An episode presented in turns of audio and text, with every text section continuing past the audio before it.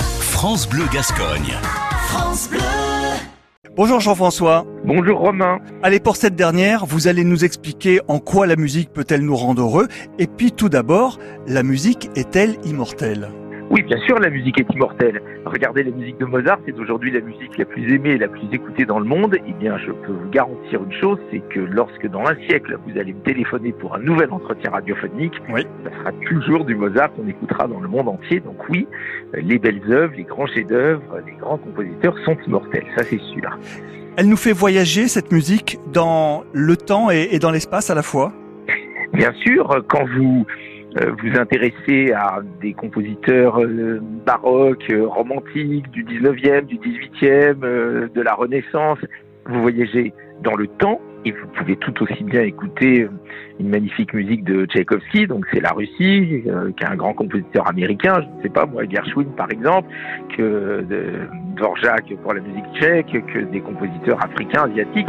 Donc c'est ça que je trouve formidable dans la musique, c'est qu'elle nous permet le don d'ubiquité. Mm. Vous parliez d'immortalité tout à l'heure, et ben on peut dire que par la musique, nous entendons et nous partageons euh, les sons et les émotions de gens euh, du monde entier et de toutes les époques.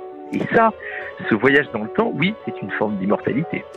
Et elle intensifie nos émotions également, la musique? Non seulement elle, elle multiplie nos capacités, mais en plus, elle nous donne une joie et un plaisir euh, sans mélange, parce que, comment dire, le déroulement quotidien de la vie, le matériel auquel les gens semblent parfois tant attachés, c'est toujours décevant, Euh, c'est toujours euh, fragile. Les relations entre les gens, euh, évidemment, on y prend du plaisir, mais on se prend aussi euh, un certain nombre de, de, de coups dans le visage et de déception et de, de ressentiment net. Tandis qu'avec la musique, vous avez déjà été déçu, vous, par Mozart, par Duke Ellington, par les Beatles, par Tchaïkovski, par Ravel, moi jamais. Et pour terminer, Jean-François, si dans un univers parallèle, je vous proposais de vous réincarner justement en, en Jean-Sébastien, en, en Wolfgang ou en Duke, en Duke Ellington, lequel choisiriez-vous? Je dirais en Jean-Sébastien.